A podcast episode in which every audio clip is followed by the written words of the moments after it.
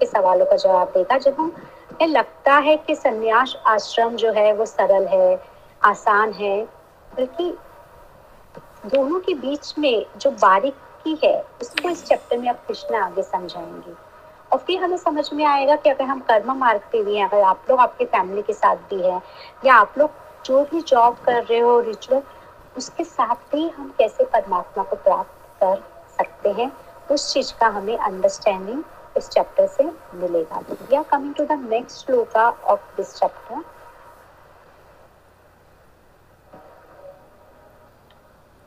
श्री भगवान ने कहा मुक्ति त्याग और कर्म दोनों से प्राप्त होती है, परंतु इन दोनों में कर्मयोग कर्मों के त्याग से श्रेष्ठ है।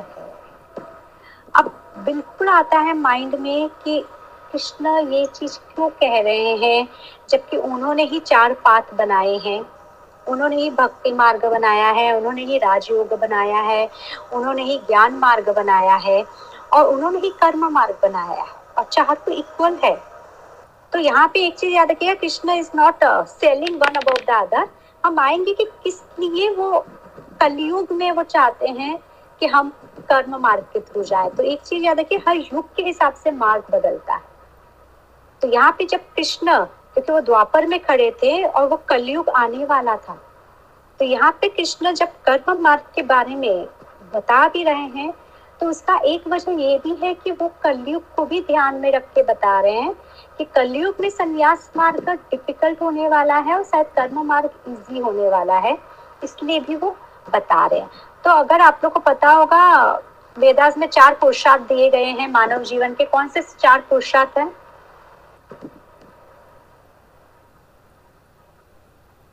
कौन बताएगा? Four M of human life और पर्पस। या रीमा जी? धर्म अर्थ काम मोक्ष। राइट, तो हमारी पूरी टीम में सिर्फ रीमा जी आपको पता था। Okay nice. तो ये जो है, ये अगर हम वेदास पढ़े तो उसमें कहा जाता है कि ये हमारे जीवन के लक्ष्य है। पहला लक्ष्य है धर्म, दूसरा लक्ष्य है अर्थ, तीसरा लक्ष्य है काम, चौथा लक्ष्य मोक्ष। तो बात ये है कि अगर ये चार लक्ष्य बताए गए हैं तो जो हम ज्ञान मार्ग या सन्यासियों की बात करते हैं वो मोस्टली पहले के तीन लक्ष्य को ओवरलुक करते हुए वो मोक्ष के मार्ग पे चलते हैं।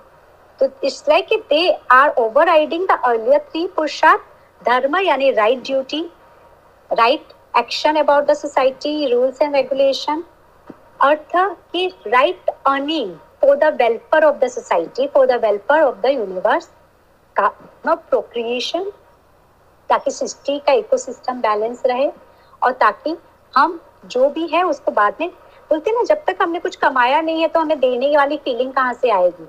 जब कोई बच्चा पेरेंट्स का पैसे उड़ाते हैं तो उन्हें पता नहीं चलता है कि पैसा कमाना कितना मुश्किल है, लेकिन जब वो बच्चा खुद कमाने लगता है ना तो आप देखोगे वो भी सोच समझ के खर्चा करता है, क्योंकि अब उसको पता चल चुका है कि इसमें मेहनत लगती है। तो ये जब हम मार्ग से जाते हैं तो हम इनकी इम्पोर्टेंस समझते हैं। और फिर अंतिम मार्ग है मोक्ष। तो ये जो ज्ञान है, क्योंकि बच्चे को पहले ब्रह्मचार्य में ये ज्ञान पहले ही दिया जाता था, क्योंकि जब हमें ज्ञान मिल जाता है तो उसका एप्लीकेशन इजी हो जाता है। तो यहाँ पे कृष्ण भी यही कह रहे हैं कि मुक्ति त्याग और कर्म दोनों से प्राप्त होती है।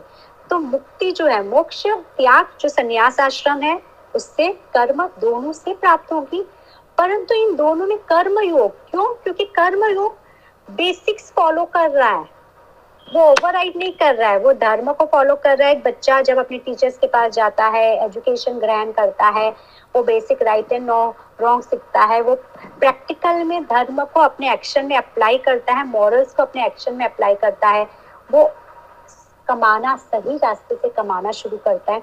तो बेसिक फॉलो करते हुए, उनको समझते हुए, जानते हुए और ये समझते हुए कि ये में से मेरा कुछ भी नहीं है, वो त्याग करते हुए मोक्ष के मार्ग पे गया है। तो उनके लिए कहा जाता है कि वो थोड़ा सरल हो जाता है, क्योंकि वो एक्सपीरियंस करते हुए जा रहे हैं। अब जो डाइकी संन्यास आश्रम में जाते हैं, जैसे अगर आप बुद्धा की स्टोरी पढ़े कि जब बुद्धा ने डिसाइड किया था कि मुझे अल्टीमेट ट्रूथ का पता करना है, तो उन्होंने सारे आश्रम फॉलो किए थे, सारे टीचर्स के पास गए थे, फिर वो जैनिज्म में भी चले गए थे जहाँ पे उन्होंने खाना पीना छोड़ दिया था और उन्होंने अपने शरीर को सुखाना शुरू कर दिया था। और बोलते कि एक पॉइंट आया जहाँ पे बुद्धा को सिर्फ आंखें बंद करे तो खाना दिखाई दे रहा था और उनको लगा कि ये नहीं हो सकता, खाना सच में बहुत जरूरी है। और उस वक्त उन्होंने सुजाता का लाया हुआ खीर खाया था। तो ये है कि उन्हें भी लगा कि अगर हम जबरदस्ती अपने माइंड को किसी चीज पे लगाते हैं तो ऐसा नहीं है कि हम पार नहीं पाएंगे, लेकिन मेंटली कभी कभी उस पार पाने में हम टूट सकते हैं, डिफिकल्टीज आ सकती है। और जब हम एक्सपीरियंस करते हुए जाते हैं तो अब हमारे अंदर उसके लिए डिजायर नहीं रहता। जैसे कि ओशो कहते हैं कि जब आप एक्सपीरियंस करते हुए जाते हैं तो आपको डिजायर नहीं होता, you feel I am done with it and now that doesn't attract you anymore. तो इसलिए कहते हैं कि वो पाथ जो है संन्यास, वो बिरला वाला पाथ है, लेकिन वो पाथ के लिए आपको वैसे टीचर्स चाहिए, वैसे गाइड चाहिए और उसमें आपको उतना डेडिकेशन उस हिसाब से चाहिए। अदरवाइज कर्म मार्ग से हम सब सरलता से उस मार्ग पे जा सकते हैं, वो कंफर्टेबली हमें पार करा सकता है अगर हम उस पे क्या करेंगे। वो अभी हमें आगे कृष्ण बताने वाले कि ऐसा कौन सा कर्म हम कैसे करें कि हम मोक्ष को प्राप्त कर सकें। तो कृष्ण थर्ड श्लोक में कहते हैं, हे महाबाहो, वो व्यक्ति जो द्वंद्व प्रकृति में विपरीतता के युग्यों से मुक्त होने के कारण राग द्वेष नहीं रखता तथा जो सभी बंधनों से सहज ही मुक्त हो जाता है, वो सदा सन्यासी समझा जाने वाला है।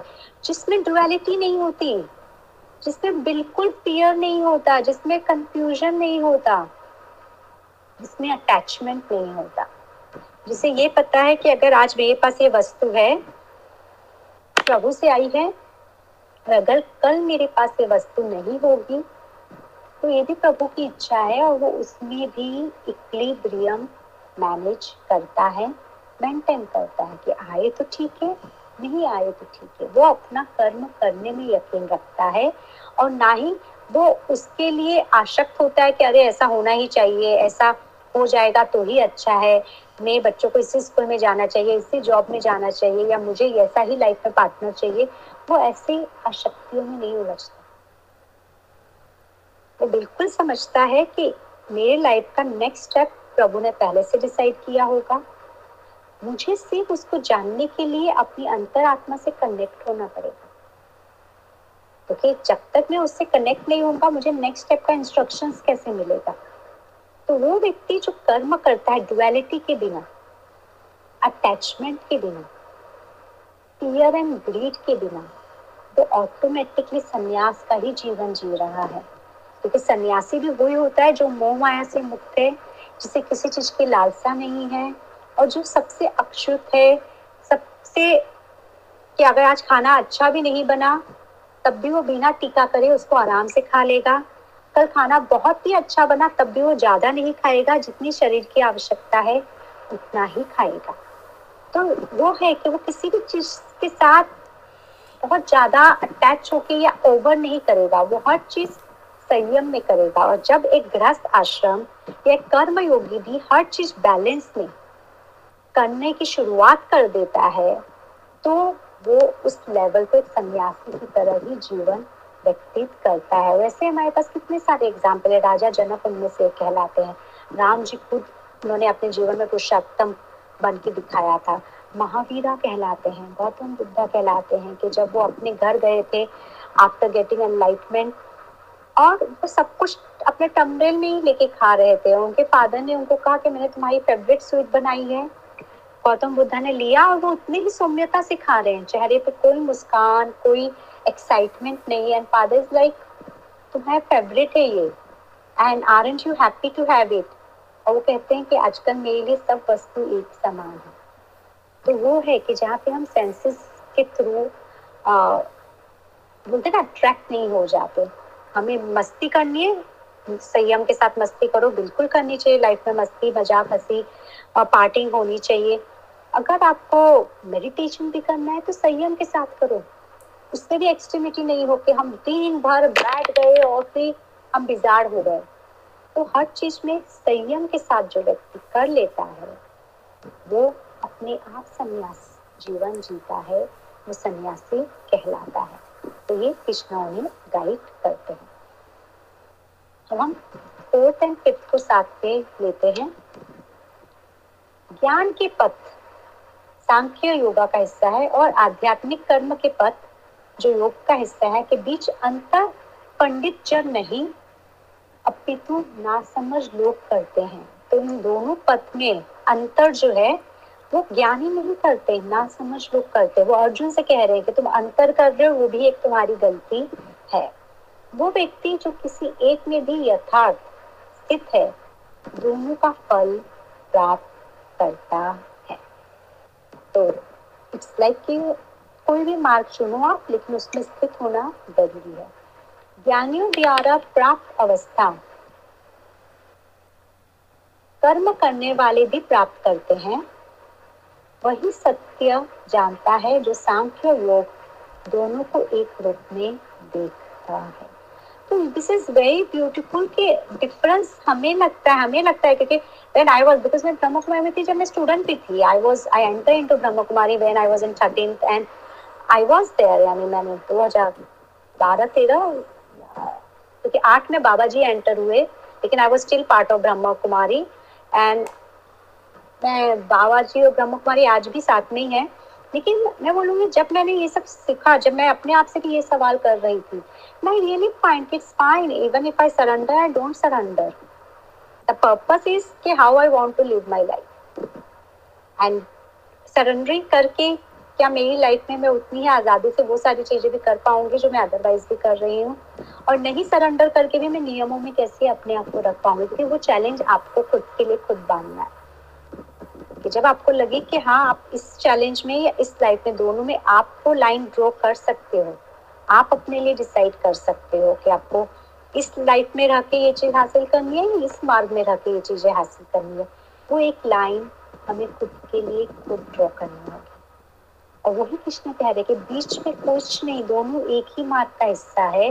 सिर्फ आपको ये समझना है कि उनमें से कौन सा रास्ता आपको आनंद के साथ मेरे साथ जोड़ देगा और कौन सा रास्ता आपको उलझा सकता है या आपको डिफिकल्ट पाथ पे ला सकता है। क्योंकि बहुत बार हम जब संन्यास आश्रम, जो मैंने ब्रह्म कुमारी में, क्योंकि I went to many ashrams of there, I travelled a lot with them and I found कि बहुत से लोग ब्रह्म कुमारी में सरेंडर होते हैं बिकॉज वो लाइफ से भागते हैं, बिकॉज वो कहीं ना कहीं उलझ चुके होते हैं लाइफ में या कुछ। और definitely I was appointed as a counsellor for them also and I felt कि it's not that ultimately surrender is the answer, answer is getting connected to the master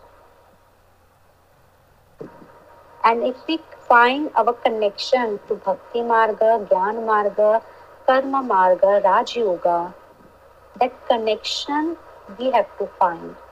मार्ग इज लाइक अ टिकट, आपको ticket मिल सकता है कि आप train से जाओ, आप फ्लाइट से जाओ, आप बाय रोड जाओ, लेकिन जाना है क्या नहीं जाना है वो पहला डिसीजन आपका होगा। तो इनमें से कोई भी मार्ग सरल या डिफिकल्ट नहीं है। इनमें से जो मार्ग आपको नेचुरली अपनी तरफ ड्रॉ करता है, भागने के लिए नहीं, क्योंकि बिल्कुल मेरे मन में भी एक बार आया था कि am I trying to run away? लेकिन नहीं, I was very good terms with didis there and they like no it's not, and I will again say I had very good trainer there in Brahma Kumari also, जिनकी वजह से आज जो भी है, चाहे वो मेरा spiritual growth हो, emotional growth हो, हुआ है, because I had very good trainer even in Brahma Kumari who used to groom me। तो ये चीज है कि जब वो आपको ये बताते हैं कि मार्ग चूज करने के लिए एक तो जल्दी नहीं होनी चाहिए हमें, क्योंकि जब हम यंग होते हैं तो हमें जल्दी होती है कि let's take a call and let's do it।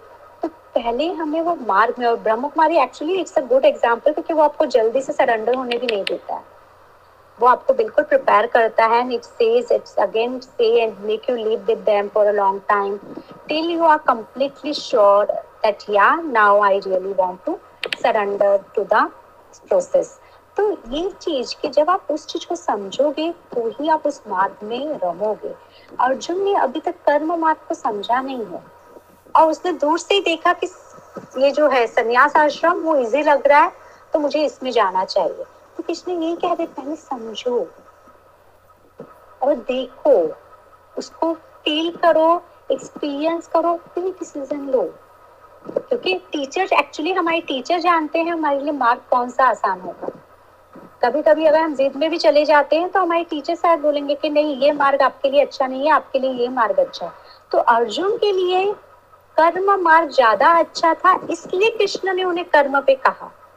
तो he was not selling the कर्म मार्ग, he as a teacher। तो हमारी अंतरात्मा को भी पता होता है हमारे लिए कौन सा मार्ग अच्छा होगा, और कभी कभी वो हमें रोकता है कि रुक जाओ, take your time, don't rush yourself. तो हमें रुकना अच्छा होगा, हमें और एक्सप्लोर करना अच्छा होगा कि कौन सा मार्ग हमारे लिए ज्यादा अच्छा है, जो हमें अपने पर्पस से मीट करवा सकता है, instead of running to any of the path. Now let's come to the 6th and 7th of this chapter. 6th shloka, परंतु हे महाभव, ईश्वर से मिलन कराने वाले कर्मों के बिना संन्यास प्राप्त करना कठिन है। योग के अभ्यास द्वारा मोहिनी शीघ्र ही अनंत ब्रह्मा को प्राप्त करता है। Okay, we are coming to this next श्लोक is, कर्मों में लिप्त होने का कोई भी फल उस पवित्र व्यक्ति का स्पर्श नहीं कर सकता जो इष्ट संपर्क में लीन है, जिसने अहं चेतना पर विजय प्राप्त कर ली है, जो जितेंद्रिय है और जो अपनी आत्मा को सभी प्राणियों में विद्यमान ईश्वर के रूप में अनुभव करता है। तो अब जो कृष्ण उन्हें कह रहे हैं कि कृष्ण कह रहे हैं कि वो मुनिजन जो सत्य को जानते हैं वो भी सत्य जान के कर्म करने के लिए वापस आते हैं। तो अगर आप स्वामी समर्थ की स्टोरी पढ़ो, अगर आप साईं बाबा की स्टोरी पढ़ो कि they first meditated, they acquired a particular position, they were the sannyasi and then they come to the social life to practice the same yoga in the society and making other also to see them as an example and follow their path। तो यहाँ पे वो यही कह रहे हैं जो ज्ञानी लोग भी होते हैं वो भी जानते हैं कि बाद में कर्म ही है जो अनुभव दे सकता है। इसलिए कहते हैं जैसे अभी कुंभ मेला चल रहा है, डेफिनेटली इस वक्त राइट टाइम नहीं है जाने का, तो प्लीज वो अवॉइड करना होगा। लेकिन कुंभ मेला में कहा जाता है कि सभी देवी देवता भी आते हैं स्नान करने के लिए, गुरुजन भी आते हैं, क्योंकि इट्स अ वाइब्रेशन जो उस वक्त क्रिएट होता है, जो कल्टीवेट होता है। वो वाइब्रेशन को पाने के लिए आप अपनी ऊंचाई से भी नीचे उतर के आते हो। तो ज्ञानी योग जो परमात्मा को जान चुके हैं, आप परमात्मा का अनुभव करने के लिए जान चुके हैं, they know the God now, they have all the understanding of the God now, but now to experience the God in life, they come back to the society and they live in the society to support and guide other। तो इसका बहुत खूबसूरत example Shrimad Bhagavat में आता है, उद्धव जी और कृष्ण के वार्तालाप में। तो उद्धव जी जो थे वो बहुत ज्ञानी थे, क्योंकि बिल्कुल उन्होंने बृहस्पति यानी देवताओं के गुरु से ज्ञान लिया था। तो बृहस्पति उनके गुरु भी रह चुके थे, तो इसलिए उनका ज्ञान बहुत एडवांस था और वो कृष्ण को एज अ परमात्मा जानते थे। और जब वो कृष्ण से पहली बार मिले तो फिर उन्होंने कृष्ण को राधा के लिए तड़पते हुए देखा तो वो हंसने लगे और वो कहने लगे कि आप के लिए तो ये माया है और आप इस माया में कैसे उलझ गए, आप तो खुद ही परमात्मा हो और आप राधा के लिए और गोकुलवासियों के लिए तकलीफ में हो, ये कैसे प्रभु, आप क्या चाल चल रहे हो मुझे उलझाने के लिए। और फिर उस वक्त कृष्ण उन्हें भेजते हैं गोकुल में कि मेरा पत्र और मेरा संदेश राधा को और गोकुलवासियों को दे के आओ। और जब वहां पे वो जाके देखते हैं तो उन्हें लगता है कि मेरे पास ज्ञान था, कृष्ण भगवान है, लेकिन ये जो लोग हैं उन्होंने अनुभव किया, उन्होंने उसे जिया, उन्होंने उस प्रभु के साथ जिया और उनके कण कण में है प्रभु, मेरे सिर्फ ज्ञान में है प्रभु। तो यही कृष्ण बता रहे हैं कि सन्यासी भी जब ज्ञान जान जाते हैं वो अनुभव को करने के लिए वापस कर्म में आते हैं। और जब वो उसे करते हैं, जब वो उसे सरलता से जितेंद्र अपने इंद्रियों को जीतते हैं, यानी समाज में रहते हुए भी वो इंद्रियों को प्रभावित नहीं होने देते हैं, अपनी आदतों को प्रभावित होने नहीं देते, तब जाके वो सही मायने में मोक्ष प्राप्त करने के भागी होते हैं। तो is this clear? This is a very important श्लोक कि वो समझना, नॉलेज होने के बाद ही हमने इंटेंशन आएगा। तो नॉलेज सर्वोत्तम है। अगर हमें पता ही नहीं है कि भगवान एग्जिस्ट करता है, या हमें पता ही नहीं कि हम सब लाइट है, हम उसकी तरफ काम ही नहीं करेंगे। तो पहले वो ज्ञान होना जरूरी है, कि उसके लिए इंटेंशन होना जरूरी है कि अब मुझे ज्ञान के लिए तत्पर्य होना है, कि उसको प्रैक्टिस करके अनुभव करना जरूरी है।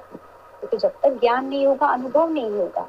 लेकिन एक कर्म योगी जो होता है वो उस ज्ञान को सोशल पे से जानता है, और ज्ञानेंद्री जो ज्ञान मार्ग पे होते हैं वो अपने ज्ञान के द्वारा उस ज्ञान को जानते हैं। जानते दोनों ही है, एक कर्मा से जानते हैं, एक मेडिटेशन से जानते हैं। तो ये तो 9th श्लोक पे हम आते हैं। Just one question. हाँ बोलो ना।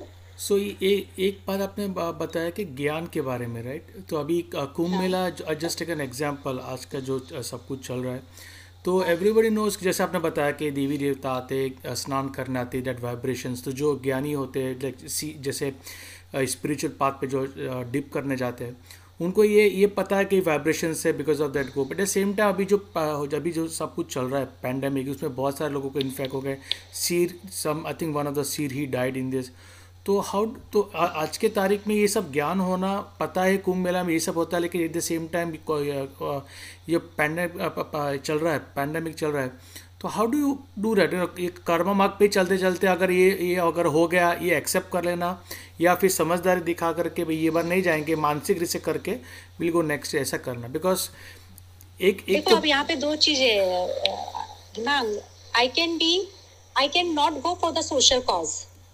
तो अगर आपको पता है कि आपकी वजह से बहुत लोगों को असर पड़ सकता है, you can choose not to go for the social cause. Okay, social cause की वजह से बिल्कुल नहीं जाना चाहिए, क्योंकि डेफिनेटली एक लीडर को देख के बाकी लोग अफेक्ट होते हैं। तो सोशल कॉज की वजह से बिल्कुल आप रोक सकते हो। इसलिए अगर आप देखो तो अभी बहुत अच्छा मोदी जी ने कहा कि प्रतिमात्मक, connect to it as a vibration, you don't need to come to here now. तो उन्होंने भी वही कहा कि connect to it as a vibration, मानसिक से, या ये बिल्कुल कि आप उससे वैसे भी कनेक्ट कर सकते हो ना। अगर आपको पॉसिबिलिटी है तो जाओ, लेकिन जहाँ पे सांसारिक, क्योंकि हम अल्टीमेटली किसके लिए कर रहे हैं? संसार के लिए कर रहे हैं, क्योंकि हम तो है ही नहीं ना। तो अगर मैं सिर्फ सेल्फिश बन के जाऊँ कि मुझे कुंभ महीने में नहाना है क्योंकि मेरी आत्मा को मोक्ष प्राप्ति होगी, मेरा 4 पुरुषार्थ में ये भी एक पुरुषार्थ है, तो सेल्फिश हो जाएगा। जो कि बार बार कृष्ण कह रहे कि सेल्फिशनेस के लिए तो तुम अच्छे कर्म भी करोगे तो नहीं चलेगा। In if you will see that now this is, and therefore I went in January because somewhere, and I will say my decision was in a week. मैंने अपनी टीम को डाला, हम फैब में चलते हैं। Tuesday I pray to the evening and it comes soon. Saturday I was in the Kumbh Mela taking the snan. It was a quick decision because I felt कि अगर मुझे feeling आ रही है तो कुछ गड़बड़ होगा। And we can see के बाद में अल्टीमेटली जो अभी वापस से पैंडेमिक बढ़ गया है। तो आई विल से अगर मैडम नहीं गई होती तो I would have not chosen to go also. Seeing the pandemic situation, I would have not chosen to go. Even तो मैं अकेली रहती हूँ, मेरे से किसी को फैलने के चांसेस नहीं, लेकिन as a social cause I would have not gone. Not right, because अभी इंपॉर्टेंट है। अभी क्या होता है कि बिकॉज ऑफ रिलीजियस फॉलोइंग की वजह से हम लोग क्या होता है कि कई बार we just blindly do it because हमको ये करने की आदत पड़ गई। लेकिन we live in different era right now, at least for temporary time. तो उसमें समझदारी भी दिखाना जरूरी होता है, राइट? बिकॉज कर्मा माँ की जब भी बात करें, हम सब पॉइंट्स कलेक्ट कर रहे हैं। कृष्ण ने मालूम भीष्म को बार बार कहा था कि कर्म मार्ग पॉइंट कलेक्ट करने का माइंड नहीं है कि अच्छा 4 कुंभ मेला हो गया, इतने पॉइंट्स मिल गए, 12 ज्योतिर्लिंग हो गए, इतने पॉइंट्स मिल गए, तो अब there is a ticket to moksha. नहीं है, एक्सपीरियंस है। और वो भी कृष्ण कह रहे, तो जो लोग पॉइंट्स के चक्कर में है वो बिल्कुल जाएंगे। अगर आप एक्सपीरियंस के चक्कर में हो तो ठीक है, कभी भी हो, आप बाद में भी जा सकते हैं। Right. So समझदारी दिखाना भी एक जरूरी नहीं so समझदारी दिखाना भी एक जरूरी बात होती है because we cannot do blindly right? Again it's a choice. We are nobody to judge anyone. जैसे बहुत से लोग सच में मरने के लिए जाते हैं. जब मैं चार धाम की यात्रा पे गई थी केदारनाथ बद्रीनाथ बहुत से बुजुर्ग लोग एक्चुअली वहाँ मरने के लिए आते हैं. See that's a different because you're going with an aim. They come. So these are the people they may not care who going to suffer after. They may like let me die also. It's okay for me, and we can't say right or wrong about them also. But as a social cause, as a spiritual leader, like now it has been told to them to wind up the Kumbh Mela. That's the best decision today.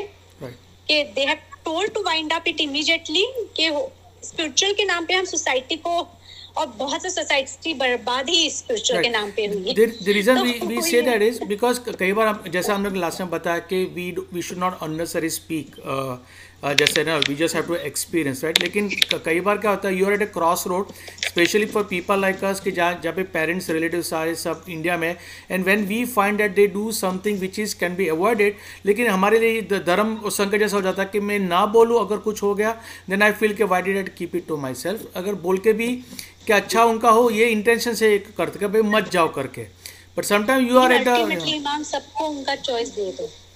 Actually spiritual part में हमें कहीं ना कहीं अपने choice के हम जिम्मेदार हैं. अगर कोई आपसे पूछता है मैं जाऊं या नहीं जाऊं आप अपना तब ओपिनियन दो. जब तक कोई आपसे नहीं पूछता है बोलते हैं ना बिना मांगे कुछ भी नहीं देना चाहिए. But you should not feel your guilt कि you did not guide them. कई बार ऐसा भी हो जाता है. See that's the reason. जिसे गाइड चाहिएगा ना खुद चल के आएगा. ठीक है. नहीं तो लोगों के पास गाइड होते हुए भी अगर सब कुछ गाइड के साथ हो जाता तो दुर्योधन को तो कृष्णा खुद गाइड करने गए थे ना.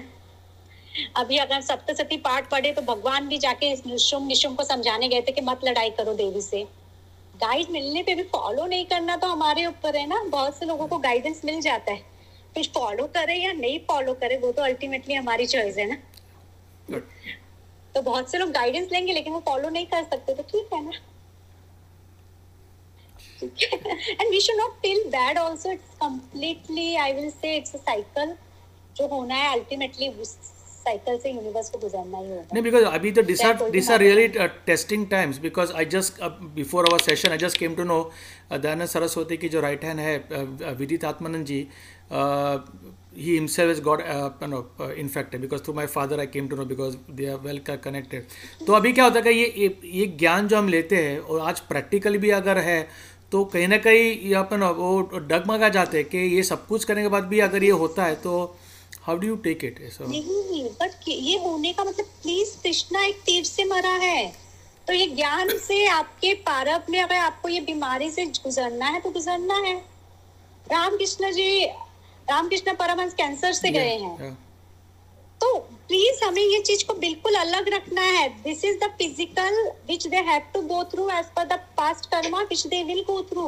It has nothing to do with what we are doing now. Yogananda ji cardiac arrest से गए हैं या 59 years so it has nothing या it has nothing to do because that's the way they have chosen their death. We all have come here choosing our own death. तो इसमें right और wrong कुछ भी नहीं. हम सबने अपना डेथ प्री डिसाइड किया है तो we should not get carried away with that. सबकी अपने डेथ के डिसीजंस हो चुके हैं तो फिर हम उसके लिए वरी तो करें. ओके एक सेकेंड हेलो. तो हम आप 9 8 और 9 श्लोक पे आते हैं. सत्य को जानने वाला ईश्वर से एक हुआ स्वयं ही यह अनुभव करता है मैं स्वयं कुछ भी नहीं करता. यद्यपि वो देखता है सुनता है छूता है सूंघता है खाता है चलता है सोता है सांस लेता है बोलता है अस्वीकार करता है पकड़ता है अपनी आंखें खोलता है अथवा बंद करता है इस बोध के साथ कि यह इंद्रिया है जो इंद्रिय विषयों के बीच कार्य करती है. And this is the most beautiful श्लोक that the person who is on karma मार्ग just becomes the instrument of karma. They just become the channel of the karma They understand कि इस लाइफ में मेरे थ्रू ये कर्मा लिखा गया था. A big example comes from Mahabharata itself, when Draupadi gets to know कि जब द्रौपदी को लेके अर्जुन जाते हैं अपनी माता के पास, तो कहते हैं माता मैं एक वस्तु जीत के आया हूँ, और माता कहते हैं पांचों भाई डिवाइड कर ले. That's a big time for a female to take a call. एक सेकेंड रुकिएगा.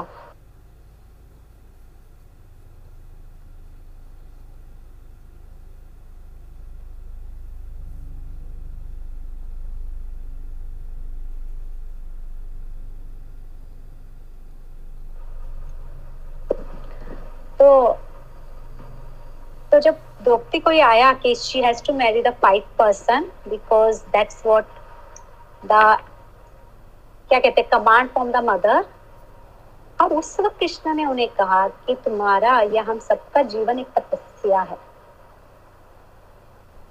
और अगर हम जीवन को तपस्या की तरह लेंगे तो हमें अपनी इच्छाओं की आहुति देने में तकलीफ नहीं होगी.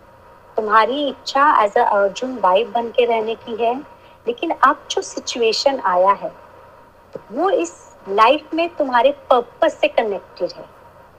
तो अब तुम्हारी चॉइस है कि तुम अपनी इच्छा से संबंधित रहो, या तुम एक पर्पस जिसकी वजह से तुम्हारा जीवन आया है, तुम्हारा जन्म हुआ, तुम इससे अपने आप को जोड़ो. तो ये जो कृष्ण कह रहे हैं कि जो कर्म योगी है वो अपने लाइफ को उस पर्पस से जोड़ते हैं जिसकी वजह से या जिस लिए उन्होंने जन्म लिया है, ना कि इंद्रियों के सुखों से जोड़ते हैं. तो सारी चीज जो उनको एक हेल्दी लाइफस्टाइल, एक healthy body, mind and soul को रखने की जरूरत है, वो इन सब चीजों को फॉलो करते हैं.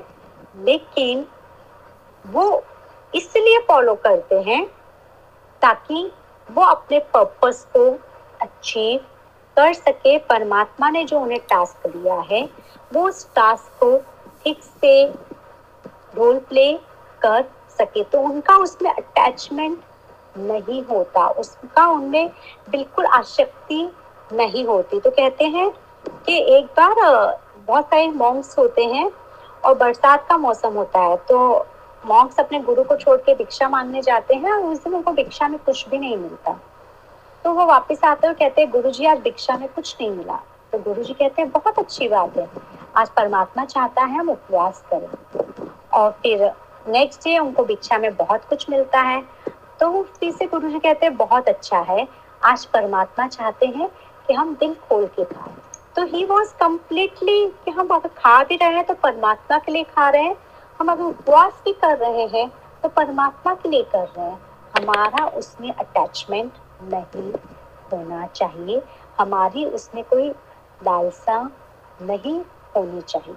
और वही चीज यहाँ पे कृष्ण कह रहे कि they become the instrument, they are just becoming the vibration for the source, where they are just doing it for the welfare of the society. And I have been to the Jainist masters, even Catholic के priest and even Brahma Kumari, कि you will see the people who becomes the instrument, their energy is very different. Their energy, चाहे ब्रह्मा कुमारी की बड़ी दीदी की आप बात कर लीजिए, जैसे मोहिनी दीदी अभी नहीं रही, जब आप उन दीदी लोग से मिलते थे, जो दादी लोग जिसे हम कहते हैं, दादी जी से मिलते, उनका वाइब्रेशन इतना खूबसूरत होता था कि आई स्टिल रिमेम्बर कि एक बार मैं दादी जी से मिलने गई और दादी जी ने मेरा हाथ पकड़ के आशीर्वाद दिया. वो हाथ जब उन्होंने पकड़ा था मेरा, that was a very different experience, that was a very beautiful experience.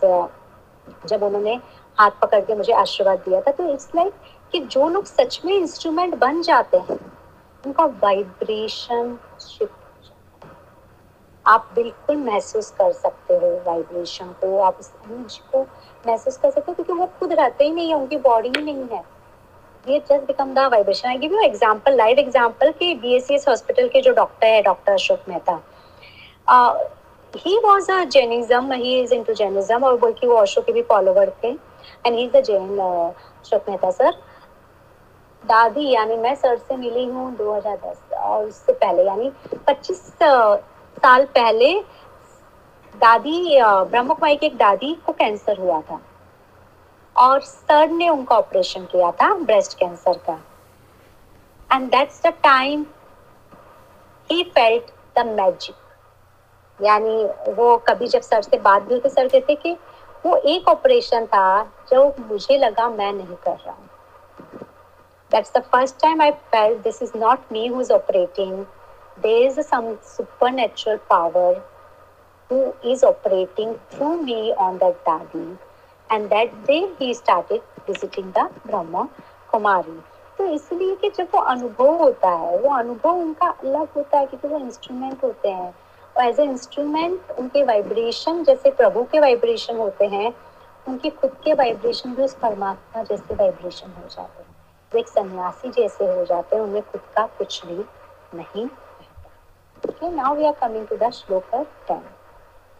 जैसे कमल पत्र जल से दूषित नहीं होता, वैसे ही वो योगी जो आसक्ति को त्याग कर अपने कर्म ईश्वर को अर्पित करता है, इंद्रियों की उलझनों में नहीं फंसता. तो कमल का एग्जाम्पल स्पिरिचुअलिटी में सब जगह दिया गया, वेदास में दिया गया, उपनिषद में दिया गया. बिकॉज लाइफ में हमारे पास रियल एग्जाम्पल होते हैं कि कीचड़ से निकल के भी वो इतना स्वच्छ होता है, उस पर पानी की एक बूंदे भी नहीं होती. यानी जिस चीज का वो हिस्सा है उस चीज को वो खुद के ऊपर रहने भी नहीं देता. बल्कि बोलते हैं साउथ में तो बहुत जन कमल के पत्तों पे खाना या कुछ देते हैं क्योंकि वो पानी को एब्जॉर्ब नहीं करता, वो पानी को वैसे ही रहने देता है. यानी इट्स अ नॉन ऑब्जर्वेंट. तो कमल के पत्तों को बहुत जन एज अ प्लेट भी यूज करते हैं साउथ में, कि उस पे खाना रह सकता है वो क्योंकि नीचे से नहीं बहेगा.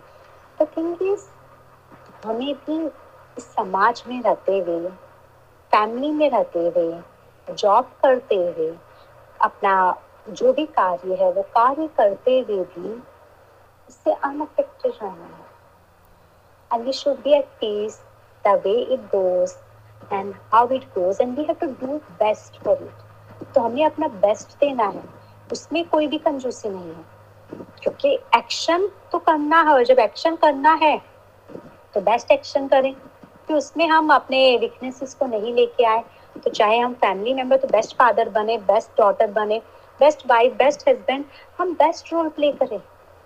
लेकिन रोल प्ले करते करते फिर भी उसमें आसक्ति, अटैचमेंट और वीकनेस क्रिएट नहीं करें, बल्कि उसे अपने आप को एक माध्यम माने जो इस फैमिली से कनेक्ट हो रहा है और जो इस फैमिली को भी एक पर्पस से जोड़ रहा है. उस माध्यम से ही अगर हम काम करेंगे तो हम कमल के पत्तों की तरह के हम इस समाज में रहते हुए भी हम समाज में उलझेंगे नहीं. ये कृष्ण कहना चाहते हैं.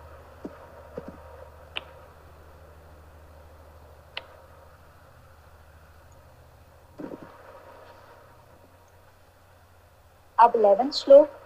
योगी जन आशक्ति का त्याग करके केवल शरीर, मन, विवेक अथवा यहाँ तक कि इंद्रियों के द्वारा अह की पवित्रता के लिए ही कर्म करते हैं. They work so that the आईनेस, मैं, मेरा, हमारा, ये जो चीज है जो हमें जीवन से बांधी रखती है, जो हमें जीवन में, जैसे विश्व पितामह, जब हमने स्टार्टिंग में कहा था कि हस्तिनापुर मेरा है, इसका सब अच्छा होना चाहिए, हस्तिनापुर का राज्य अच्छा चलना चाहिए, तो ये जो ईगो है ना, यही हमें उलझाए रखता है क्योंकि वही हमें डिजायर पैदा करता है कि मेरी फैमिली का तो सब पॉजिटिव होना चाहिए, मेरे घर में तो सब हेल्दी रहने चाहिए, अभी कोरोना भी है तो मेरे परिवार में किसी को भी नहीं होना चाहिए, मेरे परिवार का ही सब पॉजिटिव होना चाहिए. तो ये जब तक हम मैं में उलझे रहेंगे तब तक हम आगे नहीं जाएंगे. जब हम देखेंगे कि मैं ही हूँ और कोई भी नहीं है, यानी कहते हैं ना कि एक बहुत अच्छा उपनिषद में है, ईश्वर अपने सदमे कि मैं ईर्ष्या किससे करूं, मैं जलन किससे करूं, या मैं किससे झगड़ा करूं, मैं किससे नफरत करूं, क्योंकि ये सारी चीजों की तो कोई दूसरा चाहिए ना. लेकिन यूनिवर्स में तो कोई दूसरा है ही नहीं. यूनिवर्स में हर आत्मा मुझसे जुड़ी है और हम सब परमात्मा से जुड़े हैं. तो जब कोई दूसरा है ही नहीं यूनिवर्स में, तो फिर गुस्सा, नाराजगी, हर्ट, हैप्पीनेस, लव किसके लिए? और ये जो चीज है ये हमें तब समझ में आती है जब हम सब में उस परमात्मा, उस लाइट को देखने लगते हैं। अगर आपको को याद होगा कुछ दिन पहले शायद मैंने वो डिविनिटी वाला एक्सरसाइज दिया था ग्रुप में, राइट? मैंने सबको मिला था वो एक्सरसाइज, वो मैसेज कि आप जिस जो भी फैमिली मेंबर्स के साथ जुड़ना चाहते हैं मॉर्निंग में उठ के 21 इयर्स का था ना मैम। हां, तो आपको कुछ फर्क लग रहा है? हां बंटी, थोड़ा ढंग से तो बात कर रहे हैं हमसे। अच्छा, और बाकी किसी ने ट्राई किया वो एक्सरसाइज? हाँ, मैंने किया 2 या 3 दिन किया, बीच में 3 दिन ब्रेक हो गया और आज वापस से शुरू किया, आज सेशन के पहले। वेरी गुड, ठीक है, तो वो अच्छी बात है। और किसी का कोई अनुभव उस एक्सरसाइज से?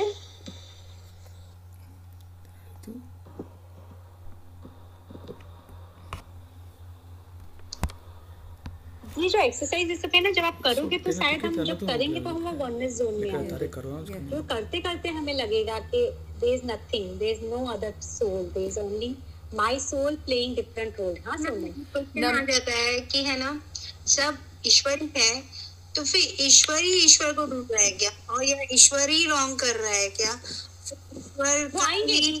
इस सवाल के जवाब पे हम आ रहे हैं आगे, डोंट वरी। मैंने कहा ना Krishna was super intelligent, he knew the next question.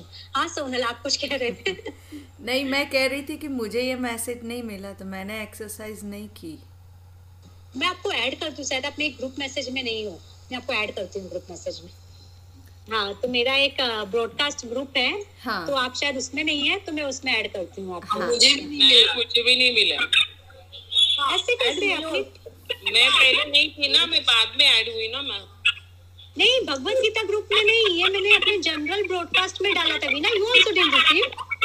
नहीं मैं, और मैं भी नहीं हूँ उसमें। अच्छा, तो मैं अपने ब्रॉडकास्ट लिस्ट को देखूंगी क्योंकि ये ब्रॉडकास्ट लिस्ट में था मेरे। मैंने सोनल को नहीं बताया, मुझे लगा ये मेरे लिए जरा जरूरी है कि मेरे थोड़े कर्म ऐसे, इसलिए मैंने उसको नहीं बोला। No, I will add. मैं अपनी टीम को तो एटलीस्ट मैं ब्रॉडकास्ट में ऐड करूंगी ताकि आप लोगों को भी वो मैसेज मिले जो मैं अलग से कभी कभी डालती हूँ, तो सबको मैसेज मिले, ठीक है? क्योंकि एक मेडिटेशन ग्रुप है मेरा, शायद मैंने ये मैसेज उस मेडिटेशन ग्रुप में डाला था तो इसलिए सबको नहीं मिला, but I will add to our team, ठीक है? तो अब ये जो है कि सच में वहाँ पे उसे पता चलता है कि जो ईगो की पवित्रता, यानी वो आत्मा की पवित्रता। ब्रॉडकास्ट में डाला, मेडिटेशन ग्रुप में नहीं डाला है, ये ब्रॉडकास्ट में था क्या? अच्छा हाँ, ठीक है, मैं चेक करते हैं, थैंक यू, देखते हैं। तो वही अनुभव करने के लिए कि सर्व आत्मा, इस परमात्मा का जो अनुभव करने के लिए ही हम कर्मयोग कर रहे हैं, क्योंकि अगर हम सिर्फ मेडिटेट करने बैठेंगे तो ज्ञान है हमारे पास कि सब आत्मा है, परमात्मा है, उससे ज्योति बिंदु से आया है, उसी में सम्मिलित हो जाएगा, लेकिन अनुभव तो समाज में ही हम कर सकते हैं ना उसको। और समाज में अनुभव करने के लिए हमें समाज में रहते हुए सब में परमात्मा को जीना होगा।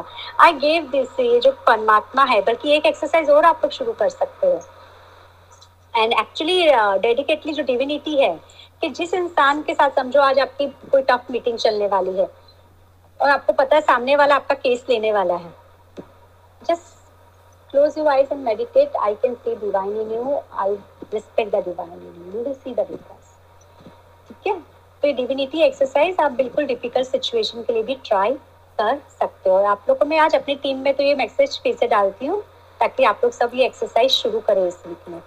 तो ये कृष्ण कहते हैं कि जब कोई रहेगा ही नहीं दूसरा, तो हमारा बैर किससे होगा, हमारा मन उठाव किससे होगा, बल्कि हम हर वक्त उस सत्यचित आनंद में रहेंगे। अब हम श्लोक 12 में आते हैं। ईश्वर से संयुक्त योगी कर्म फल से आसक्ति का त्याग करके अचल शांति प्राप्त करता है। वो मनुष्य जो ईश्वर के साथ एकत्व में नहीं रहता, कामनाओं द्वारा शासित रहता है, इस प्रकार की आसक्ति के कारण वो बंधन में रहता है। तो जो व्यक्ति ईश्वर से जुड़ा है और जो क्रिया कर रहा है, कर्म नहीं कर रहा, वो चीज कर रहा है जो समाज के लिए जरूरी है, जो उसके और समाज के उद्धार के लिए जरूरी है। जिसे कहा जाता है साईं बाबा रोज उठ के उन्होंने, बल्कि आप शिरडी कभी जाते तो वहाँ पे लैंडी बाग है जहाँ पे बाबा खुद ही उन्होंने पौधे ढूंढ ढूंढ के लाए थे, और रोज उन्हें पानी दिया करते थे।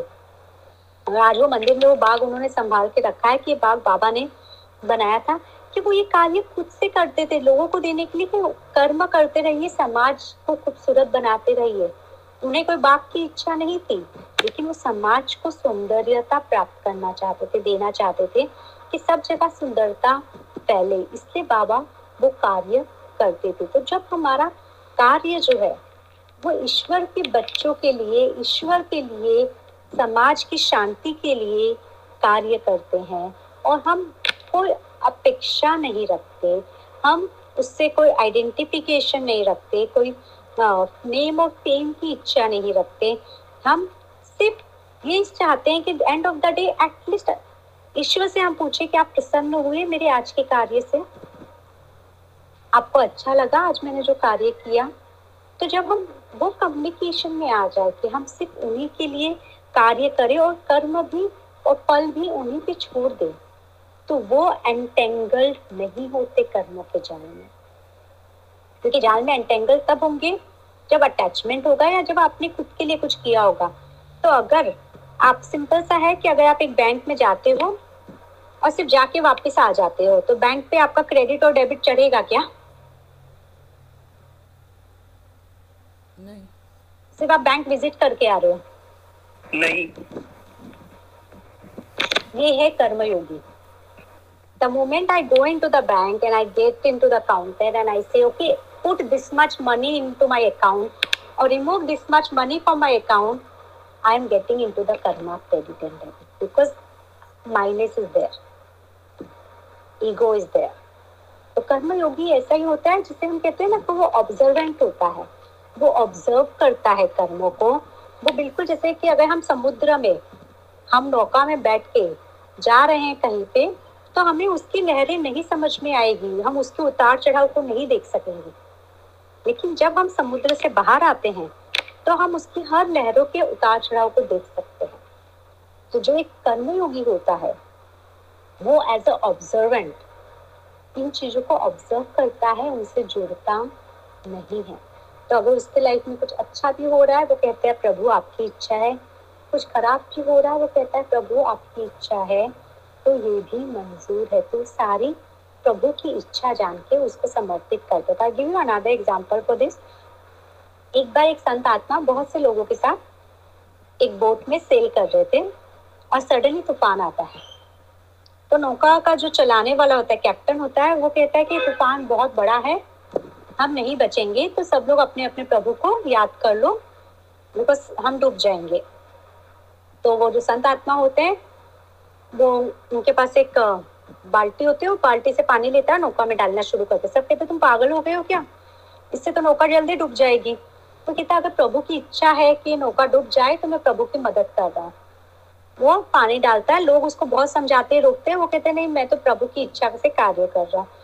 फिर तूफान शांत हो जाता है, शांत होने लगता है। तो कैप्टन बोलता है कि तूफान शांत हो रहा है, हम सब निकल जाएंगे।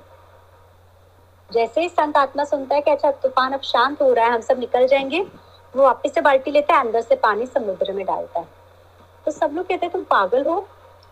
तो वो कुछ नहीं कहता, फिर वो बाद में कहता है कि मैं सिर्फ प्रभु की इच्छा को सपोर्ट कर रहा था। तो अगर प्रभु चाहते ये कार्य हो तो मैं उसको एड ऑन कर दूंगा वो कार्य करने के लिए, अगर प्रभु चाहेंगे ये कार्य ना हो तो मैं उसको भी एड ऑन कर दूंगा। तो वो होता है कर्म मार्ग, जहाँ पे हम उनकी इच्छा के साथ कार्य करते हैं और जो वो हमें सपोर्ट सिस्टम देते हैं। अगर हम कहीं भटक जाते हैं तो हमें जो सपोर्ट सिस्टम देते हैं हम उनसे गाइडेंस या सपोर्ट लेते हैं।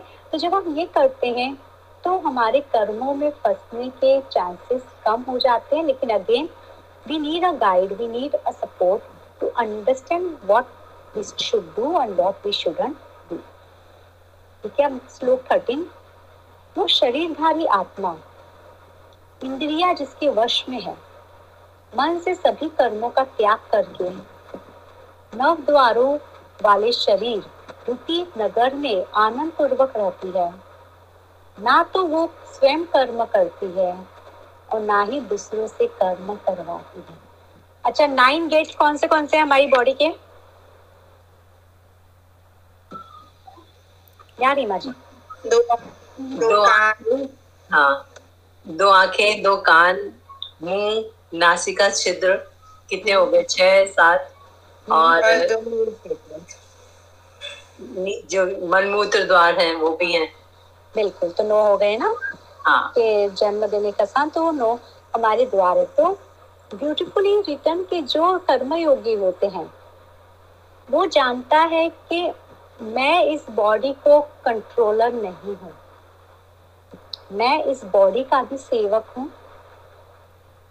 मैं इस समाज का भी सेवक हूँ, क्योंकि मैं परमात्मा का सेवक हूँ। तो ये बॉडी भी जो मुझे परमात्मा ने दी है, इसलिए मैं इसकी सेवा कर रहा हूँ, मैं इसका उपभोग नहीं कर रहा, मैं इसकी भी सेवा कर रहा हूँ। इसको साफ रख के, इसको सही आहार दे के, इसको सही निद्रा दे के, इसके साथ सही व्यवहार करके मैं इसको भी स्वच्छ रख रहा हूँ, क्योंकि ये भी प्रभु का दिया हुआ है। और उसी तरह मैं वातावरण की हर वस्तु का ख्याल रख रहा हूँ। ना ही मैं ज़्यादा भोजन खा रहा हूँ, ना ही मैं ज़्यादा ऑक्सीजन ले रहा हूँ, ना ही मैं ज़्यादा म्यूजिक या कोई भी इंद्रियों का ज़्यादा इस्तेमाल कर रहा हूँ, क्योंकि मैं सबको सीमित रख के मैं उस प्रभु का शुक्रिया अदा कर रहा हूँ, क्योंकि ये उसका है, ये उसका मंदिर है। और जो अपने शरीर को भी एक मंदिर की तरह ट्रीट करने लगता है कि इसमें रहने वाली आत्मा प्रभु की आत्मा है, तो जब वो ऐसा सोच के इसको ट्रीट करने लगता है तो वो इसका सेवक बन जाता है। और जब वो सेवक बन के कार्य करता है तो उसको कोई भी कर्म छू नहीं सकता, क्योंकि वो उस कर्म से बंधता नहीं है, वो सारे कर्म प्रभु अपने ऊपर ले लेते हैं। तो ये बहुत इंपॉर्टेंट है, when we understand we are not the master of this body. अगर हम मास्टर होते तो हमारी इच्छा से बॉडी जाती, लेकिन हमारी इच्छा से नहीं जाती, हम कभी भी शरीर छोड़ सकते हैं। तो यानी हम अपने शरीर के भी मास्टर नहीं है। और ये चीज़ जानते हुए हम जब उसकी सेवा करेंगे, उसको स्वच्छ रखेंगे और इस समाज की हर चीज की, हर एलिमेंट की रिस्पेक्ट करेंगे। बल्कि कई बार हम रूम में नहीं है फैन चालू रख देते तो मिसयूज ऑफ एनर्जी हो जाता है, पानी को वेस्ट करना मिसयूज ऑफ वाटर एलिमेंट हो जाता है। तो कोई भी चीज को जब हम अति करते हैं तो हम उस एलिमेंट के प्रति भी अनादर दिखाते हैं। तो हम वो अनादर प्रकृति की कोई भी वस्तु के प्रति ना दिखाएं, हम सबका रिस्पेक्ट करें। यही कृष्ण कहते हैं कि जब हम सबका रिस्पेक्ट करते हैं तो वो इस कर्म मार्ग से मुझ तक पहुँच जाते हैं, उन्हें कर्म बांधता नहीं है। और ऑलरेडी जो कर्म बन चुके हैं ये रेगुलर करते करते वो कट जाते हैं ना रीमा जी। ओके, ये तो मैजिक है ना। ये बोलते हैं ना फिर आपका इंटरेस्ट चला जाएगा, प्रिंसिपल बचेगा, और प्रिंसिपल तो प्रभु एक क्षण में काट देंगे जब उनकी इच्छा होगी। तो हम लोग पहले प्रिंसिपल पे तो काम करें, जो इंटरेस्ट है उस पे तो काम करें, जो इतने जन्मों से हमारे साथ चलता आ रहा है। तो प्रिंसिपल जो बचेगा वो प्रभु एक पल में उसको नेक्स्ट लेवल पे ले जाएंगे। तो वो हमें इसलिए हमें तत्पर रहना होगा, क्योंकि जिस वक्त उसको हमें पार करवाना होगा वो हमें एक पल में पार करवा देगा। लेकिन उस एक पल के लिए हम तैयार है क्या? क्योंकि आज अगर आप सबको बोला जाए कि चलो ठीक है, अगर अभी हाफ एन आवर में हमें अपना शरीर छोड़ना होगा, तो हमें से कितने लोग तैयार हैं? मैं हूं। Okay, good. और the thing is when we are ready to go any time without any fear. मैं भी मैम। Very good. तो इसलिए कि जब हम तैयार हो चलने के लिए तो वो कभी भी बुला सकते हैं, और उस वक्त हमारे अंदर कोई आसक्ति ना हो, कोई फियर नहीं हो, कोई डिपेंडेंसी ना हो, सबसे ज्यादा। तो नाउ द फोर्थ श्लोक, परमेश्वर मनुष्यों में कर्मों का कर्ता होने की चेतना उत्पन्न नहीं करते, ना ही वे उनसे कर्म करवाते हैं और ना ही वे उन्हें कर्मों के फल में उलझाते हैं। ब्रह्मांडीय प्रकृति ही इन सबकी प्रवर्तक है। बहुत अच्छा जो दीप्ति आपने कहा कि अगर सब में ही परमेश्वर देख रहे तो बुरे अच्छा ये सब क्या है। See, ये गेम जो है, गेम बहुत सरल गेम है। be with every soul or be with every other energy as you want them to be with you. तो और इस गेम में कुछ भी नहीं है. माया 5 इंद्रियां हैं जो हमें अट्रैक्शन करवाती है, हमें देवी बनाती है, फियर बनाती है. तो अगर हम ये वाला फर्स्ट जो है कि हम अगर फर्स्ट याद रखें कि हमारा पर्पस क्या है, तो हम अपने माया को उलझने नहीं देंगे, अपने इंद्रियों को उलझने नहीं देंगे. हम 3 गुनास सात्विक, तामसिक और आस्तिक को खुद पे हावी होने नहीं देंगे. अगर वो हम पे हावी नहीं होंगे तो हम कर्मों के जाल में नहीं बंधेंगे, और अगर हम कर्मों के जाल में नहीं बंधेंगे तो हम जीवन मृत्यु के साइकिल में नहीं बंधेंगे, और ना ही हमारा प्रारब्ध और अंत होगा. तो कृष्ण बहुत प्यार से कहते हैं कि I am nobody, I don't do anything. It's all कि जब आत्मा आती है सृष्टि में, 3 गुण जो होते हैं वो उस पे सबसे पहले कार्य करने लगते हैं. 3 गुण कार्य कर रहे हैं, और वो आत्मा का होगा चाहे वो प्रारब्ध के अनुभव से हो कि वो कौन से गुण पे ज्यादा अपने ऊपर हावी होने देगा. इंद्रिया उसकी है, जब वो अपने इंद्रियों को ये डिसाइड करेगा कि वो कहाँ पे इंद्रियों को दूषित करना चाहेगा, कहाँ पे वो इंद्रियों के घोड़े को डायरेक्शन देना चाहेगा, ये भी उसी का डिसीजन है. कैसे वो यूज करना चाहता है, उसके पास जो रिसोर्सेस है ये भी उसी का डिसीजन है. कैसे वो मेरे तक आना चाहता है ये भी उसी का डिसीजन है. तो मैं यहाँ पे कुछ भी नहीं हूँ. मनुष्य अपने करने का फल भुगतता है, अपने करने से ही परिवार पाता है, अपने करने से परिवार से भी छड़ता है, उसके ही फायदा होता है, नुकसान होता है, हेल्थ सब कर्म से होता है जो उसने बोए हैं. और फिर भी वो कहते हैं कि प्रभु तुमने दुनिया खराब बना दी, तुमने इस व्यक्ति को मेरे साथ ऐसा व्यवहार करने के लिए लगा दिया, तुम्हारी वजह से मैं इतना तड़प रहा हूँ, तुम्हारी वजह से. हम अपने कर्मों के जाल की वजह से अनुभव कर रहे हैं, और हमारे अनुभव वो को फेर बदल करने का या उसमें शिफ्ट करने का एक ही तरीका है. वापस से पहले हम अपने इंद्रियों को कंट्रोल में करें, इंद्रियों में कंट्रोल में करके हम अपने डिजायर्स को कंट्रोल में करें कि अब तो हम मिनिमल डिजायर कर दें अपने, कि अब तो हम अपने डिजायर्स को ज़्यादा भागने नहीं दें कि मुझे ये भी चाहिए, वो भी चाहिए, ऐसा भी चाहिए, वैसा भी चाहिए. जितना मिनिमल में मैं डिजायर में रह सकता हूँ उतना मिनिमल में डिजायर करूँगा. डिजायर हम किसी से ज़्यादा एक्सपेक्टेशन ना रखें, और मैं करता हूँ यानी मेरे बिना मेरे परिवार का क्या होगा, मेरे बिना इस संसार का क्या होगा, मेरे ये आशक्ति या कर्ता की भावना कम्प्लीटली त्याग. और जैसे कि डिप्टी और रेणुका आपने ने कहा, आप अभी इसी वक्त चलने के लिए तैयार हो, यही भावना को रखते हुए अगर आप अभी भी चलने के लिए तैयार हो तो सोचो आप चल दिए हो. कि अपने परिवार वालों से कोई द्वेष ही ना हो, किसी से कोई प्रॉब्लम ही नहीं हो, क्योंकि जब हम चलने के लिए तैयार हैं तो फिर हम क्यों टेंशन लेके घर वाले क्या कर रहे हैं, या घर की प्रॉपर्टी के साथ क्या इश्यू हो रहा है, या घर की चीज़ों का यूज हो रहा है या मिसयूज हो रहा है. जब हमने इतना ज्ञान आ चुका है कि हम किसी भी पल प्रभु के पास चल सकते हैं, तो हम परिवार से आशंकित हो रहे हैं, तो हम उस एंगर में कि इस व्यक्ति ने ऐसा कर दिया उसमें क्यों रहे हैं हम.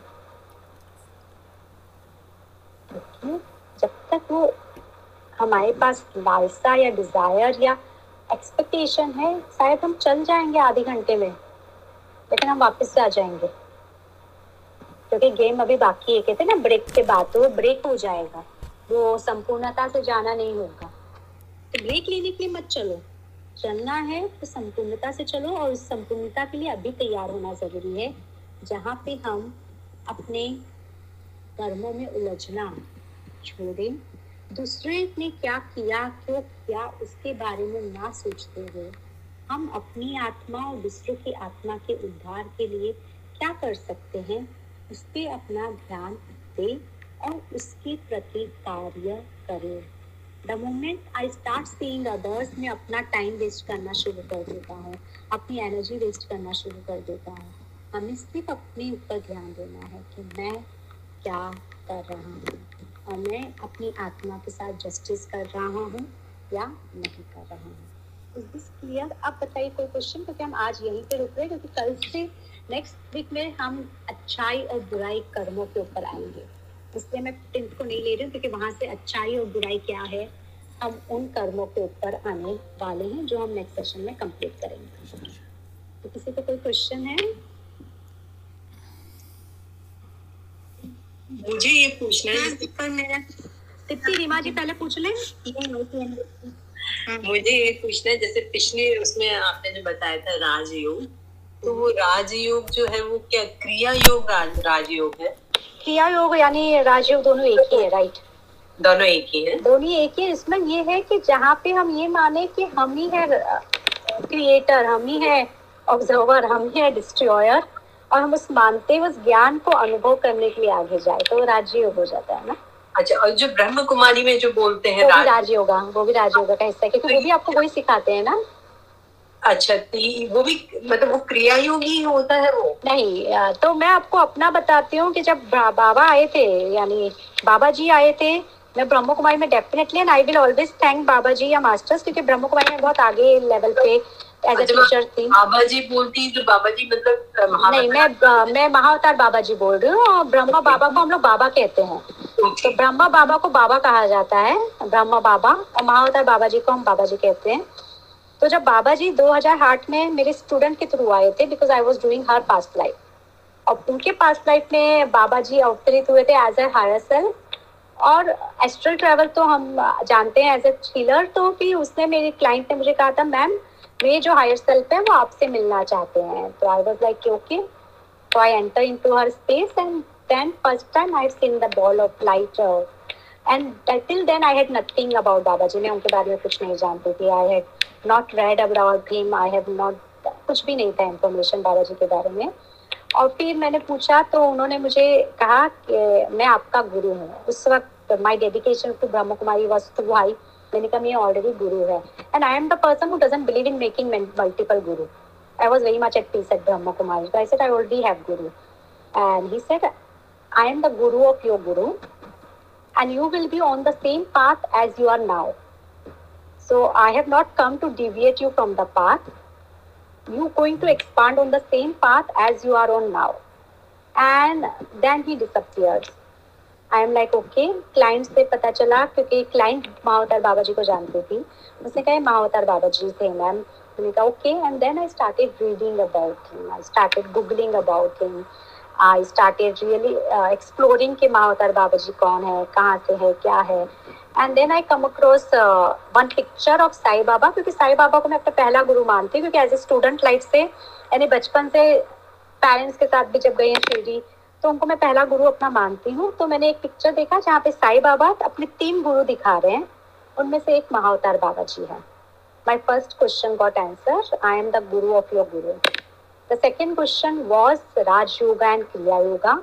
बिल्कुल भगवद गीता में ये सही किया जाता है, राज योगा और क्रिया योगा एक ही है, दोनों एक ही मार्ग सिखाते हैं। My second question got answer, and that's the day I started transforming or moving from Brahma Kumari to Kriya Yoga. So it's like कि जब हम प्रैक्टिस अलग है लेकिन दोनों का पर्पस एक ही है कि अल्टीमेट लाइफ से कनेक्ट होकर अपने सारे एक्शन सरेंडर करो and be the creator of your future karma. तो अगर आपको क्रिएटर बनना है तो आज से ही अपने कर्मा पे काम करना शुरू कर दो। तो यही है दोनों का मेन मार्ग, और इसलिए दोनों बहुत कनेक्टेड है, दोनों की प्रैक्टिस अलग है लेकिन दोनों बहुत इंटरकनेक्टेड है, चाहे वो ब्रह्म राज योगा जो ब्रह्म कुमारी सिखा रही है या फिर क्रिया योगा अगर आप सीखते हो। बस एक प्राणायाम पे ज्यादा फोकस करता है और एक मेडिटेशन पे यानी डीप मेडिटेशन। तो दोनों जैसे कहते हैं ना कि राज योगा जो है वो अनुभव से, भक्ति मार्ग का थोड़ा सा उसमें टच है ब्रह्म कुमारी में, और क्रिया योग में जो है वो सरेंडर का ज्यादा टच है। तो इस तरह से दोनों मार्ग कनेक्टेड है एक दूसरे से। ठीक है, तो आज जैसे कि हम अभी ये जो नवरात्रि चल रही है ये राम जी के बर्थ वाली नवरात्रि भी कहलाती है, क्योंकि रामनवमी आने वाला है और जब राम जी का बर्थ हुआ था। तो बिफोर आई थिंक ये जो मंथ है, ये जो 9 days है, ये इवन रामायण के लिए बहुत इम्पोर्टेंट डेज है। तो इवन तो आज 6th day ऑफ नवरात्रि है, लेकिन अभी जो 4-5 दिन है, अगर आप एक पेज भी रामायण का या राम जी के बारे में पढ़ो तो बहुत अच्छा होगा, क्योंकि ये 9 days का वाइब्रेशन है। मोस्टली ये 9 days में लोग रामायण का पाठ पूरा करते हैं या रामायण से जुड़ते हैं, क्योंकि राम जी का वाइब्रेशन, जिसे हम कहते हैं मर्यादा पुरुषोत्तम, द एनर्जी जो धर्म क्या है या कैसे धर्म पे चलना चाहिए, वो अगर हमें समझना है तो Ram ji life is the biggest example of walking on the dharma, कि how he transformed. And the beauty of the whole Ramayan was the epic, जब उनको सन्यास डिक्लेयर किया जाता है। ये अगर हमारी लाइफ का भी सबसे बड़ा है कि उनको मॉर्निंग में कहा जाता है कि आपका राज अभिषेक है कल, और इवनिंग में उन्हें कहा जाता है कि आपको सन्यास ग्रहण करना होगा। एंड इन बोथ द परिस्थिति he is that equilibrium without getting affected. So he was very much at peace when he was proposed कि कल आपका राज्य अभिषेक होगा।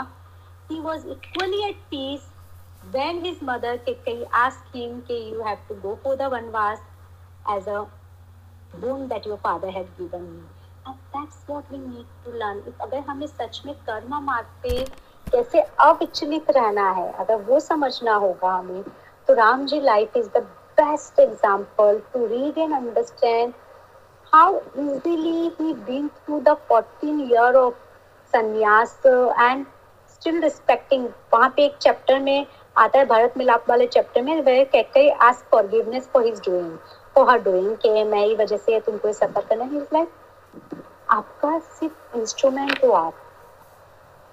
आपने कुछ भी नहीं किया, आप माध्यम थे, जो भी था वो विधि का लिखा हुआ था। अगर ये एक बात हम सब समझ जाए कि actually others are not here to hurt us, to harm us, they are instrument, and when they are actually hurting us or harm us, the Lord Rama, like he had killed the devil will get killed by some of the other soul who can guide and support you, but हमें अपने आप को उसमें उलझाई नहीं रखना है, हमें उससे आगे बढ़ना है। कि अगर हमें राह पे कोई काटे भी हैं तो या तो हम खुद उसे निकाल दें या हम प्रभु से बिल्कुल अर्चना करें कि आप हमें गाइड कीजिए, मदद कीजिए और आगे बढ़ जाए। फिर ये सोच के कि मेरे राह पे कांटे क्यों आए, हम अपने आप को रोकना है। तो ये चीज राम जी के लाइफ को अगर आप 4 दिन दिए, जितना थोड़ा बहुत कर सकते हैं, जितना उनसे थोड़ा बहुत अपनी लाइफ में इंकलकेट कर सकते हैं, because I think the whole Ramayan is again the good karmayogi life, how he lived his life just for the purpose of the society good। There is not a single moment, even Sita का त्याग करना society goodness के लिए उन्होंने किया। There was not a single selfish moment where Rama had thought about himself। He was completely in dedication that my purpose is to serve, and he was completely in service for the society। तो वो ज्ञान, वो मार्ग हम उसे समझ सकते हैं। कोई और क्वेश्चन नहीं तो आज का भजन कौन कर रहा है कंप्लीट? Just one question. हाँ, जैसे आप जस्ट वन क्वेश्चन है, जैसे आपने बोला कि जो अलग अलग मार्ग है, तो हमें हमें कैसा पता चलेगा what is our marg, like how do we find के हमारा भक्ति मार्ग है, कर्म मार्ग है? जैसे आपने अपना एक्सपीरियंस पता है कि you are able to find your guru through certain mark, how do we know what is our destiny और mark kind of thing?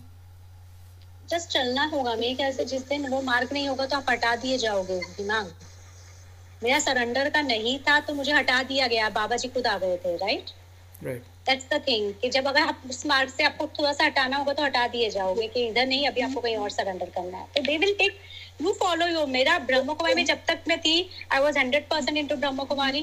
I never thought of, और मेरे माइंड में कभी नहीं था कि कोई और मास्टर मेरे लाइफ में आएंगे, वो मेरे माइंड में कभी नहीं था।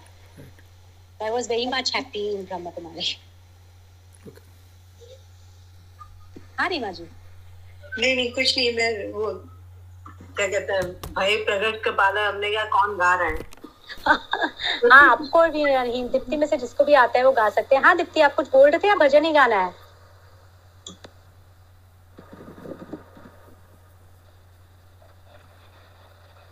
Dipti, you there?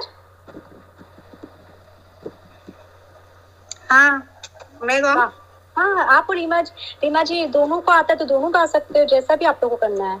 तो रीमा जी गा लेंगे, इट्स ओके। दोनों का कंबाइन पता नहीं होगा कि नहीं।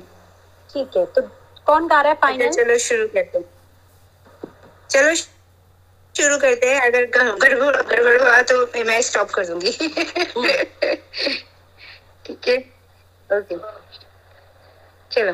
बहि प्रकट कृपाला दीन दयाला कौशल्या हितकारी हर्षित महतारी मुनि मनहारी अद्भुत रूप विचारी लोचन अभिरामा तनु घन श्यामा निज आयुध भुज चारी भूषण बन माला नयन बिसाला शोभा सिंधु करारी कह दुई करे जोरी स्तुति तोरी केहि विधि करू अनंता माया गुण ज्ञान अतीत अमाना वेद पुराण भनंता करुणा सुख सागर सब गुण आगर जी गावहि श्रुति संत सो मम हित लागी जन अनुरागी बह्रु प्रगट श्रीकंता ब्रह्मानिकाया निर्मित माया रोम रोम प्रतिवेद कहे मम उर सोबासी यह उपहासी सुनत धीर मति धीर न रहे उपजा जब ज्ञाना प्रभु मुस्काना चरित बहुत विधि कीन चरे कही कथा सुहाई तु बुझाई जेहि प्रकार सुत प्रेम लही माता पुनि बोली सोमति डोली तजहु तात यह रूपा की जैसी सुलीला अति प्रिय सीला सुख परम अनूपा सुनी वचन सुजाना रोदन टाना कोई बालक स्वरूपा यह चरित जगावहि हरि पद पावहि तेना परहि भव कूपा बहे प्रगट कृपाला दीन दयाला कौसल्या हितकारी हर्षित महतारी मुनि मनहारी अद्भुत रूप विचारी जय राम जय जय राम जय जय Ram. Just visualize Lord Rama. Visualize his life. जितना भी आपको उनके लाइफ के बारे में पता है, just see the scenes.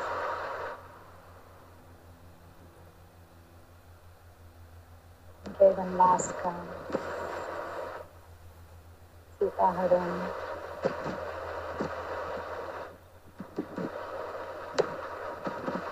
Hanuman ji से मिलन.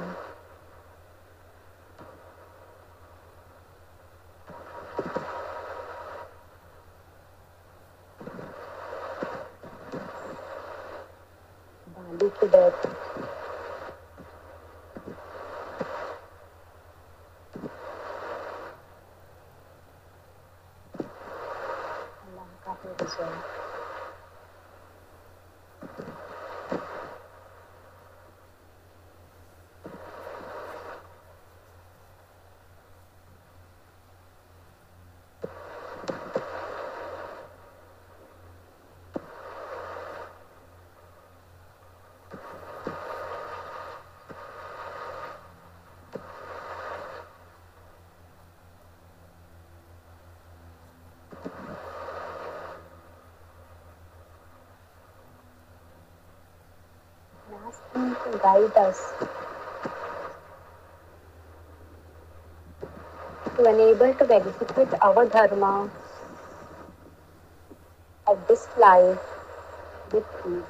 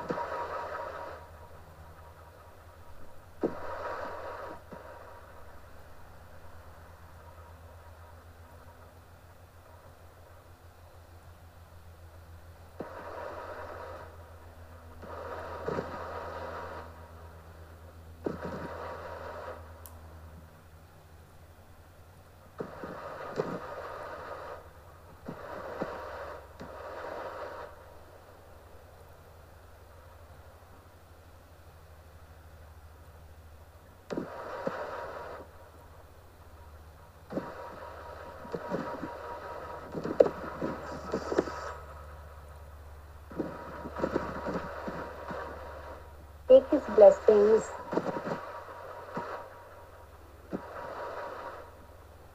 and feel his blessing on your mind, body and soul.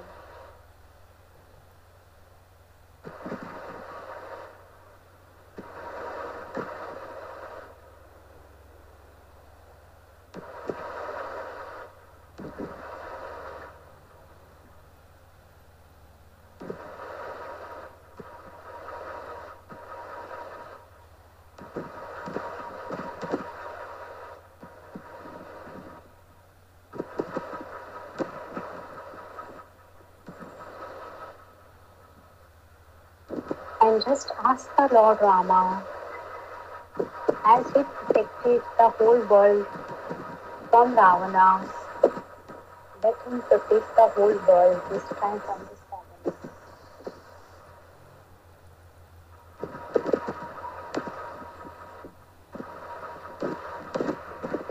Save the world from this family.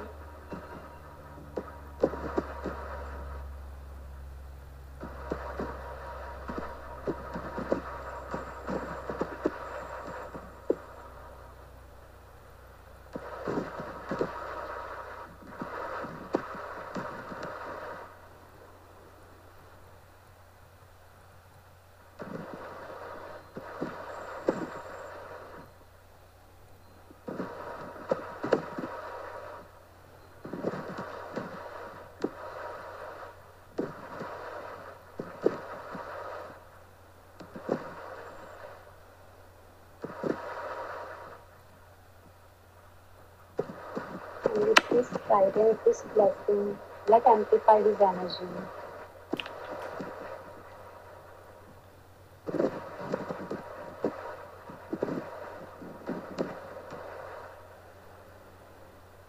Open our hand in the form of blessing. Let's say all rise together to share this vibration with the whole world, with the whole universe.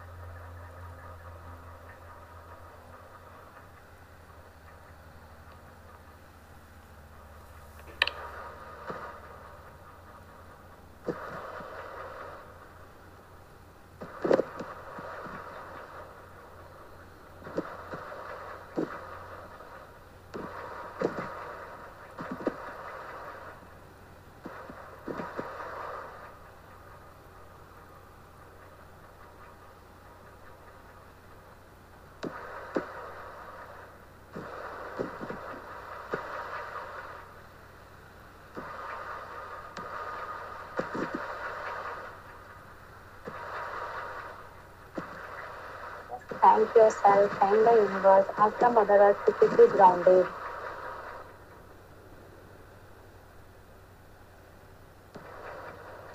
Thank you, Master. Thank Lord Krishna for giving us this journey. Thank Arjuna. Open your eyes and feel something.